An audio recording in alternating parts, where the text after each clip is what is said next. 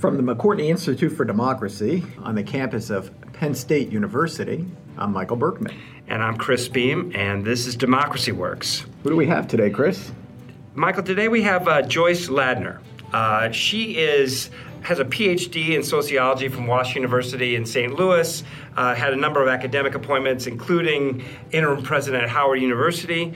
Uh, but the reason we wanted to talk to her is because she is uh, part of history. She was an amazing, has an amazing uh, background in the civil rights movement and knew a lot of people that are just iconic in American history. Yeah, in fact, that's why she, that's why she's here. The Africana Research Center, which is uh, part of the College of the Liberal Arts at Penn State, invited her in to talk about her life in the civil rights movement and uh, our appreciation to them for helping to arrange uh, for her to stop by the studios of WPSU and chat with us. Today. Yeah, it just is just amazing. You know, we all kind of walk through history, but this woman was was there. She was there at the March on Washington. She was a childhood friend of Medgar Evers. The yeah, uh, really excited to. Yeah, it's amazing, just amazing. It is for our purposes really interesting to think about the civil rights movement as uh, a kind of iconic moment in American democracy and how this movement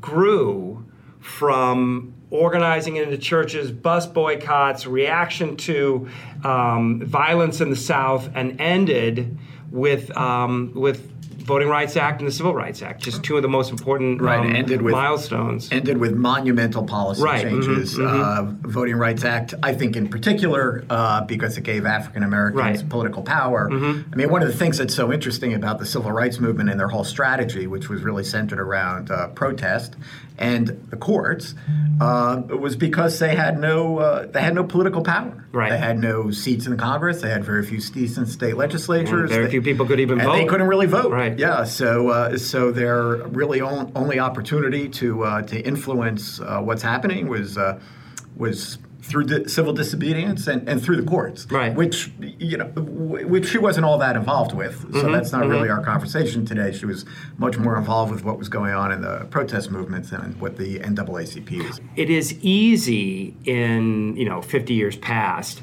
to just forget.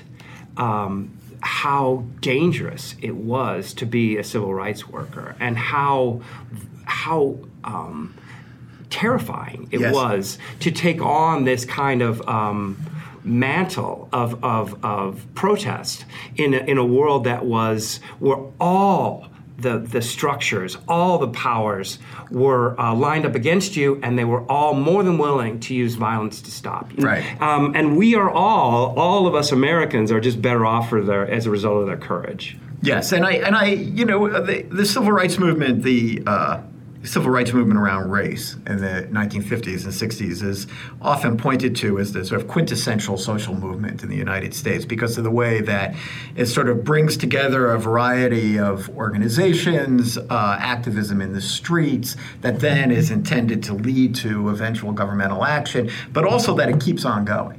And, and one of the things that the organizations become institutionalized. They continue to persist. Uh, they continue to fight fight struggles, and of course, the civil rights movement continues to go on today. Well, and and uh, around a range of issues, from voting rights, police brutality, unequal treatment in the justice center, system. I mean, we've talked about some of these. Right, and and the other thing about the civil rights movement, it, because it was so effective and and uh, uh it's such an important moment in American history, just about every other marginalized or oppressed group, not just here in America, but throughout the world, has used it as a model, right? Because they were yeah. so successful. Right. Well, so let's, uh, heard enough from us. Let's bring on uh, Joyce Ladner and, and Jenna and hear what she has to say. This is Jenna Spinelli here today with Dr. Joyce Ladner. Dr. Ladner, thanks for joining us on Democracy Works. I'm pleased to be here. Um, so we're going to kind of take a, a tour today, a, trip back through your your time in the civil rights movement, and maybe get your your reflections on some of where things stand today. Um, but going back to the beginning, uh, I know you and your sister Dorie got involved in the, the movement very early on when, when you were in high school. Um, what was the, the kind of catalyst for you? The catalyst for us was Emmett Till and the, the lynching of 14 year old Emmett Till in uh, the Delta of Mississippi. so that was the clarion call for my generation of Southern blacks, young people to get involved. And so, what? Uh, how did how did that that make you feel, and how did how did you translate those feelings into your your actions? I remember feeling very very very powerless back then. Uh, I felt that I'd been slapped down, um, and sh- into an area kind of abyss where I should be very very frightened. Um, it was not your garden variety of racism. This went far far beyond. So. Um, later, and I had high hopes that they would prosecute the people who were found um, to have been to have lynched him, um, and that was not to be. But I, my real sort of visceral reaction came when I saw the photograph of Emmett Till on the cover of Jet magazine, where, as you know, his mother refused to allow the funeral directors to do any cosmetic work on his face. And here's a kid who had been uh, dumped into the Tallahatchie River. Uh, and he was bloated, and they gouged one of his eyes out. And yet, Mrs. Till, by the way, had to fight to get his body released from the state of Mississippi. They had gone ahead and buried her child. She got there from Chicago. She finally got him back and took him to New to uh, Chicago uh, for the funeral and, and wake and viewing.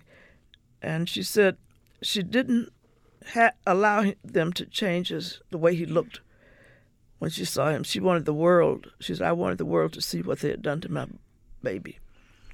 And that photograph and all its grotesque um, made us made me feel that I had to one day do something. I didn't know how, but I knew I had to do it. Later, when I became a member of Student Nonviolent Coordinating Committee, or SNCC, and just talking to my friends, every one of us had been influenced uh, by that photograph. And, I mean, you, did you think this could be me? This could be my brothers. This Absolutely. could be. I thought it could be my brothers. I had um, younger brothers, and I said the same thing could happen to them. And I remember my mother drawing my my brother was maybe eight years old. So, but she kept an eye on them. You had to be close to the house. Um, and that occurred even more so when Mack Charles Parker was lynched uh, in a, uh, Poplarville, Mississippi, when I was um, 15 or 16. And Poplarville was just a few miles from Hattiesburg. Today it would be about 15 minutes on the interstate. Mother kept my brother very close, um, my, all my brothers, but particularly my older brother. She and she and my father. She worried a lot about my father being lynched, and it didn't help that the woman who said she was um, raped by Mack Parker lived in a little town called Petal, which was a part of Hattiesburg where I grew up. And you were also in school when the, the Brown v. Board of Education decision came down, right? I was. I was, what, 12, let me see, 11 years old. Let me see. Came out in 54. I was born in 43. So I was 11. I remember the older people talking about it, and particularly my, my great uncle, Archie, who had fought in World War One and was very politically aware and a real race man because he praised the achievements, celebrated the achievements of African Americans. He talked about. He also talked. He talked about the '54 decision, but they also talked about that young preacher over there in Alabama in Montgomery, and those colored people have not been on those buses for months and Sundays, as they would say, and that's why we should stay off the buses here. Mm-hmm. It was that I was the child, but I those conversations resonated with me. I remember them still. Mm-hmm. Uh, and uh, in terms of, of action or kind of substantive change, did, did you see any changes or were, were any uh, no. uh, integration efforts made in your school? No, what happened in the Deep South was that uh, the southern states, immediately after the, Brown decision came down, rushed to build new schools for black children. So we got a new school But in the meantime, the consequences were that they closed, I guess, three schools and bused all those children to my school, to the big school near my house. I could walk a block to school, and uh, I had friends who got on the bus at six o'clock in the morning in order to get there. That was the inequity, but they felt that by building new schools that they could stave off integration. We still got the second-hand books, by the way. They hand me down books after four years in the white school. Then they passed them to us. We never had new books. So I understand that uh, Medgar Evers played a, a key role in in, you uh, getting involved in the, the movement in high school. Um, can you talk about what that was like, your first impressions and, and his influence? Medgar, I met when he came to Hattiesburg when we established Mr. Dahmer and Clyde Kennard established the Hattiesburg Youth NAACP Youth Council. That was about 1958, so I was about 14, 10th grade or so. But I had met him earlier in those years when they would take us to Jackson to these exciting meetings where I saw all these black people in Mississippi who wanted freedom like a little child, that I wanted. And I saw high school students who also wanted freedom. And it was the most remarkable thing. What I didn't know at the time was that I saw the police out writing down something, but they were taking writing down the, the tag numbers and make models of cars. So the county they were registered to, so they could call sheriffs in those towns to make sure that they were punished. People lost their jobs because of that, threatened because of it, homes burned because of it, their attendance. So if you want to talk about democracy, this was certainly a, a failure of any basic protections. I was very close to Medgar when I went to college. My sister and I used to go up the street to his office. This was Jackson State College. And we were eventually expelled because we organized a demonstration Medgar had told us mm-hmm. was going to take place. Uh, he told us to keep it quiet. Yeah, and yeah, and I actually wanted to ask you about that. So, you know, you being expelled by the, the college for the actions you've taken, it seems in some ways that the pendulum on college campuses might have be swinging in the exact opposite direction now where students on, on some campuses are almost expecting universities to step in and, and protect them from ideas they, they don't agree with or they, they make them feel uncomfortable as from, from your background and also your, your career in, in higher education. What what do you make of this? It was very different then because we knew that the state supported colleges. Public colleges were not going to uh, tolerate uh, protests and so on because they were strictly under the thumb of of the governor, state legislature, who were you know opposed to desegregation. Um, but the terrible thing that happened to us was that uh, students at nearby Tougaloo College staged the first sit-in in Mississippi at the public library. That evening, we had a protest. Uh, sympathy prayer meeting, actually, the most benign thing one could do in front of the public, in front of the University College Library. Um, Emmett Burns, who was a, a, student but also a minister in training, was in the middle of his prayer, literally in the middle of his prayer, when we heard these this voice shouting like, "What are you doing? Stop this! Break it up!"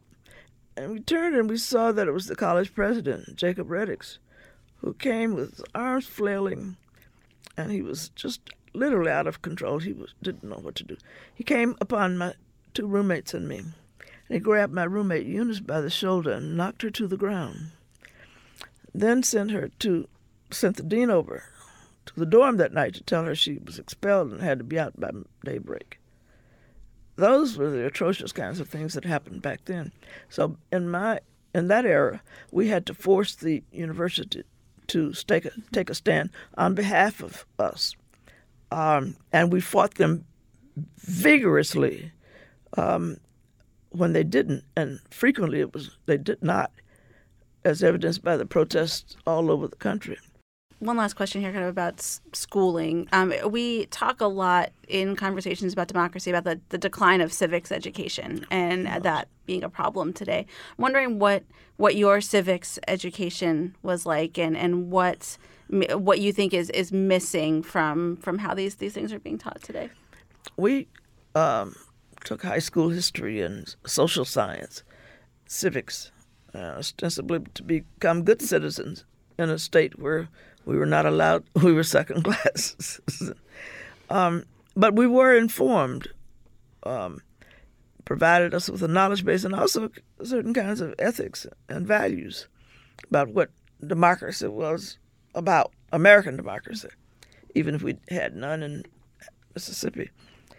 I think that one of the worst things that's happened in, in subsequent years is the decline of, of civics education and of a lot of so, social science type courses. Um, social sciences have suffered tremendously, um, and and you know just as music is not taught in schools, I mean just a number of courses that would make one a round, well-rounded person. Yeah, yeah. So, so how did you how did you reconcile those things? Kind of learning about these ethics and these values, but yet knowing that in some ways, as you said, they, they didn't apply no. to you. Well, my sister was one who argued a lot. She she would argue in in uh, history class that uh, we're not citizens, and the Thirteenth and Fourteenth Amendment to amendments to the Constitution um, the intent has not been realized because we remain second class citizens. Um, and the professor didn't argue back. I mean, because he, his name was Mr. Fowler, Willie Flat Fowler. He was constrained by the fact that he couldn't come out sounding like a rabid radical in class. Um, so he walked a tightrope we're seeing all kinds of movements today, and I one one in particular I'd, I'd, like to get your thoughts on is the Black Lives Matter movement. So, uh, how do you view their their organizing principles and, and how they're they're approaching things? I think um, Black Lives Matter is to this generation what SNCC was to my generation, the, and I think also that Trayvon Martin was to this generation what Emmett Till was to mine. And here you had a case of obviously of a young man who was just shot and murdered. And the response to it was a, national outpouring of anger, and eventually that anger was channeled by um, young people, both college college students and non-college students, I should say, is the case, in a manner that was very similar. I was transported in time back to when we protested horrible conditions. So I was so excited, so excited to see finally we have some movement activity. And I was never one to criticize students for not caring because I think people care in different ways, but I think that ever so often there's a catalytic force, a catalytic agent that causes people to erupt. And I also believe in something like the levity of the universe in a way. We can go so far overboard in one area that eventually, you know, in a democratic society, it's not going to stay all like it is now with democracy being under great assault in this administration, there would be some reckoning with it, and it may be with the next election. Mm-hmm. Uh, so I, I, know you were also very much involved in the, the March on Washington. Yes. And I, so I I've read that that was very much a, a male dominated uh, movement. So, so what what was your role and how did you feel about the kind of gender dynamics that were at play there? Well, I was 19 years old uh, the way I came to work on the March on Washington was that A. Philip Randolph and Bayard Rustin. A. Philip Randolph was the principal organizer, the chairman, and Bayard was the um, director of the march. Uh, they put out a call for each civil rights organization to send two people to work on the march. Courtland Cox, who was a student at Howard, and, and I went. We were sent by SNCC. So I went to. Uh, we organized that march in less than a month. It was done with breakneck speed. I wasn't aware of the gender dynamics because it most of the there were few women who had emerged as civil rights leaders. Very, very few. I often say that that when I, am asked that question in a critical way, like, why didn't you people do, stand up and protest? You can't impose the kind of 2020 uh, perspective onto the way people thought about things back then. Dorothy Height head of the National Council of Negro Women, was one, and Anna Arnold Hedgeman were the two women who were involved in the march. They were they would come around to our office up in Harlem. So I wasn't tuned into. I mean, very few of us were tuned in at that at that level. Um, I wanted to, to, talk with you about voter suppression. Uh, oh yes. um, tell me about your your process to become a registered voter in, in the state of Mississippi. I tried to register to vote three times in Hattiesburg. I failed the voter register- literacy test three times. Uh, it was because uh, Theron Lynd, who was the county regist- Forrest County registrar, failed all black people who came before him. Only a handful got through. Uh, at the same time, he hand he registered all white people. He said he used to take the phone directory and just call people and say, "You're now registered to vote." I was required to write essays on two questions. One was an interpretation of a section in the U.S. Constitution, and I know I did well on it. You know, at least I knew what that what the Constitution was, and I was to analyze or state the duties of a good citizen. On the third attempt, I knew I was going to flunk anyway, so I wrote that a good citizen is one who obeys just laws and disobeys unjust laws. I mean, I was at that point I was just you know teed off and and so Theron Lynd took I told signaled to him. It was like a counter here, and you stood there, and he had and answered the question while standing, and he was there behind the desk, the, the counter. He took my I signaled that I'm I'm finished. He came over and jerked it from my hand, and started looking at what I'd written. And then he'd look over at me and roll his eyes at me, like, how dare she? then he called his secretary over to take a look. And as he consulted with her and as he was getting redder and more and more angry, I just waved at him, like, hi, how's it going? And he, then he came over and told me, well, you failed. And I said, I knew that and I walked out. What did what what reason, if any, did did he give? Did he make a, up? Yeah, never gave ans- reasons. He just said you you failed to pass this test. You didn't answer these questions adequately. At least they didn't ask me like they did in a lot of places in the state how many bubbles are in a bar of soap, oh or how many grains of sand are in a jar. That's what some people had to go through. Um, and once the other part of the law in some places was that once if you passed that part of the test, then you had to get oh your name was published in the in the newspaper. The re- logic was they said oh the reason was they said that any registered voter could challenge you for your moral fitness. Oh my These goodness. people were crazy. They were absolutely insane. I can only imagine what would happen if that was uh, still on the books today, or what. What I mean, it, it seems like the the the tactics have changed, but it, it, in some ways that, that same mindset is still there. If you look at how they treated people in, in North Carolina, where um, they, they, took uh, absentee ballots to them and, and told them they would fill fill out certain parts of them. Um, but the re- you know the real reason they ran people's names in the paper, so that whoever they worked for, and other white power, powerful fathers in that. Uh, white fathers in that community could then, and Ku Klux Klan, they could be attacked. They could uh, lose their jobs. Like it, it was like saying that here's what this man you who works for you is doing, you know, and people did. Some people were beaten, homes burned. I mean, it was it was atrocious, and the Justice Department eventually went back and and retroactively registered all those people he had turned down. By then, I was off in graduate school in, in, in at Washington University, of St. Louis, so I, I never voted in Mississippi because it, over time I didn't return to live there, although I had planned to when I left. I said so.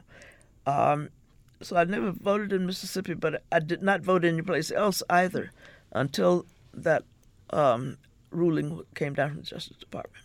Was there a, a, through line or something that, that united all the, the, the, different organizing that you did, whether for civil rights or voting rights or, or all of those activities? Well, in the South, the, the, the, the phrase we always used was, Why are you doing this? And we said freedom. and that was um, that remained the case until later people began to say that we are doing this to desegregate. They they came up with different different um, uh, mantras in a way, I mean, uh, answers in a way, but we you know the freedom songs that we sang, everything was geared toward the concept of, of freedom. Equality was later added in, but freedom remained the constant. And and do you feel you got it, or you you you've no, we realized some some uh, achievements, particularly voter voter uh, the voting rights bill in '65 was a major achievement because voting, the whole act and process of organizing and of trying to get people to vote, we registered very few voters, very few people. Uh, nevertheless, we kept pressing on because we knew eventually there would be a change in the laws. And the the um, Voting Rights Act was indeed a major achievement. The six, uh, 64 uh, Civil Rights Act was another. But the thing is, I never imagined then that we would be back to square one, almost square one, in so many places with the attack on voting, uh, the changing of laws. That, I mean, the dirty tricks of changing, sending out notices that voting is going to occur on the 9th of November instead of the 8th, the Tuesday, and of um, changing the, the rules so that you can no longer vote on Sunday, uh, like souls to the polls, where people from churches would go en masse on church buses to, to the polls to vote. Just a, a lot of a lot more tricks nowadays than we ever even imagined. We we didn't have to imagine it because we couldn't vote to start with. what should people do knowing uh, you know knowing what you do every everything you've you've been through what what advice would you have to say young people or, or, or anyone who wants to get involved in, in, in organizing and, and trying to to impact some of what they perceive to be injustices going on around Uh, them freedom is not free, um, and we had that elusive freedom in some areas for I call it elusive for a while. Um, but if you look at the way the Voting Rights Act has been attacked um, for so many years now and chipped away at, um, each generation has to fight for those same rights all over again because they're not permanent. We're going to end as we always do with our four mood of the nation poll questions. So, thinking specifically about American politics, what makes you angry? It's righteous indignation I have now um, toward these Republicans in Congress who are willing to subjugate democracy, the Constitution, defy the Constitution by voting, for example, to fund um, uh, Trump's wall, of them going along with, of them allowing their party, the Republican Party, to be reshaped by a charlatan from, from New York who was never successful before now. I am just absolutely angry over, over the way people have abdicated their responsibilities in Congress. Absolutely angry. And uh, what makes you proud? Of the young people who are standing up proudly, in Black Lives Matter and all other organizations, whether, whether it's a little girl who um, sat in front of the UN each day, you have to remind me of what she was there for, but she was protesting and and uh, she drew a lot of attention to a cause. But what I'm saying is that there's so many young people today who, in their own way and on their own issues, are standing up. What I'm proud of, if I look back, is that the civil rights movement gave rise to the women's movement, gave rise to Gray Panthers, uh, senior citizens protesting conditions, um, and a host of other organizations began to organize and understood that they could practice democracy with a small d. That that I will forever remain um, be proud of. And uh, what makes you worry? Oh, I worry terribly about the future for young people um, who will not be as prosperous in many cases as their parents. I worry about, in that regard, I worry about my son and grandson. And I wonder what the future holds for these younger generations who are coming up at a time when their futures are being mortgaged by irresponsible Congress people by adding to this tremendous deficit. by um, having them pay in future years for these fat cats to have been given tax cuts at the expense of their future. And then finally, what gives you hope? Oh, I'm an eternal optimist. I believe in the goodness of each human being. I believe it's there. It's a matter of tapping it to bring it out. Well, hopefully, listening to uh, our conversation today, some of your insights will will tap some of that feeling to, to come out on our listeners. So, I think uh, so, and I hope so. Great, um, Dr. Ladner, thank you so much for joining us. Enjoyed being here.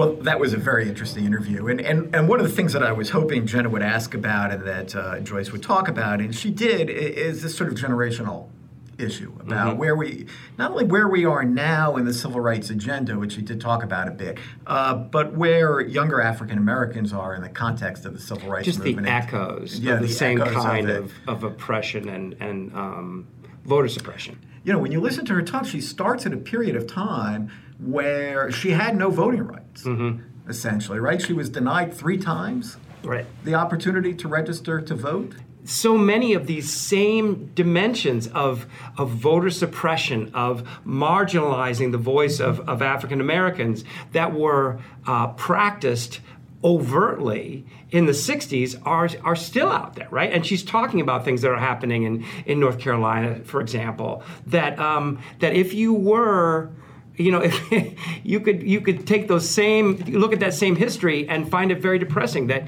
that these these fights are still being fought. Right. The, the only difference is the framing right. around some sort of notion of potential electoral fraud or something like that. Uh, yeah, I'm sure actually, there's a lot of say voter fraud because electoral fraud is what happened in North Carolina. Right. Right. And I'm sure there's a lot of people who would matter. take issue with how I just framed it, but but you know, it is hard. Well, that is the context see. in which she sees right. it. Right. And and it's important to note that mm-hmm. because uh, you know. Uh, voter ID laws, for example, or restrictions on voting hours. I mean, if there's one thing we. and we getting know, rid of Sunday voting, getting one thing we know empirically mm-hmm. about these things is that they are only passed by Republican legislatures. Mm-hmm and the and, and has been been seen in some court cases and in the uh, discussions that some people are responsible. It, it, it, there's clearly a racial element, often couched in terms of that the, that well African Americans support Democrats, so this isn't really about African Americans; it's about Democrats. Mm-hmm, right. But from the perspective of African Americans, as we heard from her, kind of is just a direct line from literacy tests to this. Right, and it's and it's it's easy for a Republican to say this is just uh, partisan fights, but for an African American, it I can I find it very hard to believe that it feels that way. Right, and, right. and I think she I think she, she yeah. alluded to that yeah. somewhat. Yeah. Uh, and that that raises a, a, point that I wanted to, to bring up. I mean, I have argued in the past that I thought you know the libertarian point of view. Uh, was wrong because it reflected the, the idea that liberty was the overriding value and that other values are not given proper weight by a libertarian point of view. But the, you know, basically the point is that a, a libertarian says,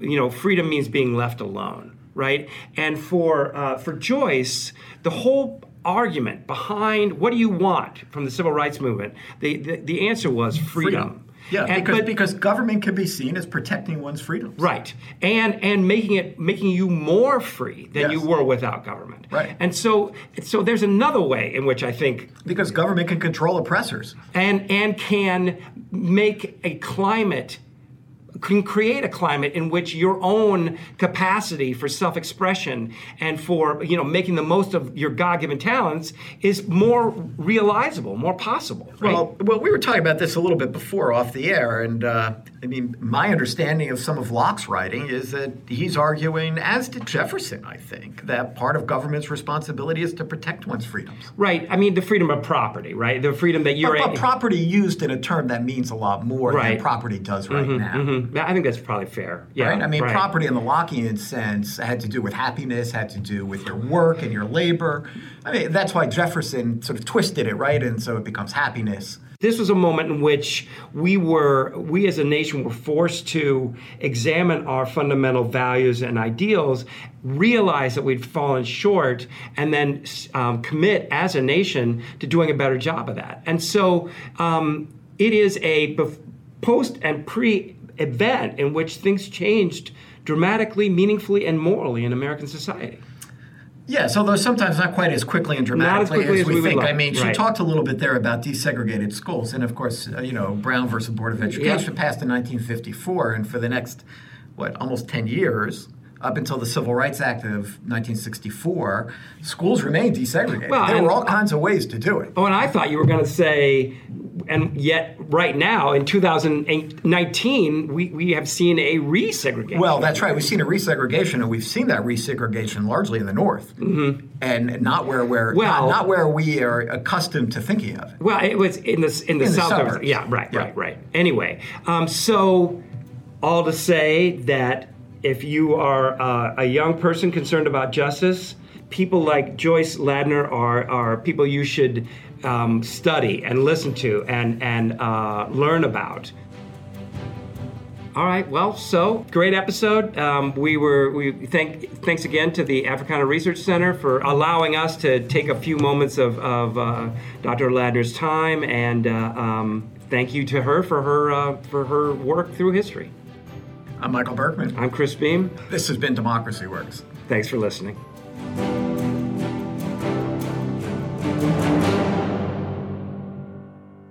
Democracy Works is produced by the McCourtney Institute for Democracy at Penn State and WPSU Penn State. Our hosts are Michael Berkman, Chris Beem, and me, Jenna Spinelli. Andy Grant is our engineer, and Mark Stitzer is our editor. Additional support comes from Emily Reddy, Shireen Stanford, Craig Johnson, and the rest of the team at WPSU. For detailed show notes and discussion questions for each episode, visit our website at democracyworkspodcast.com. And if you like what you heard today, please consider rating or reviewing us wherever you listen to podcasts. Thanks for listening.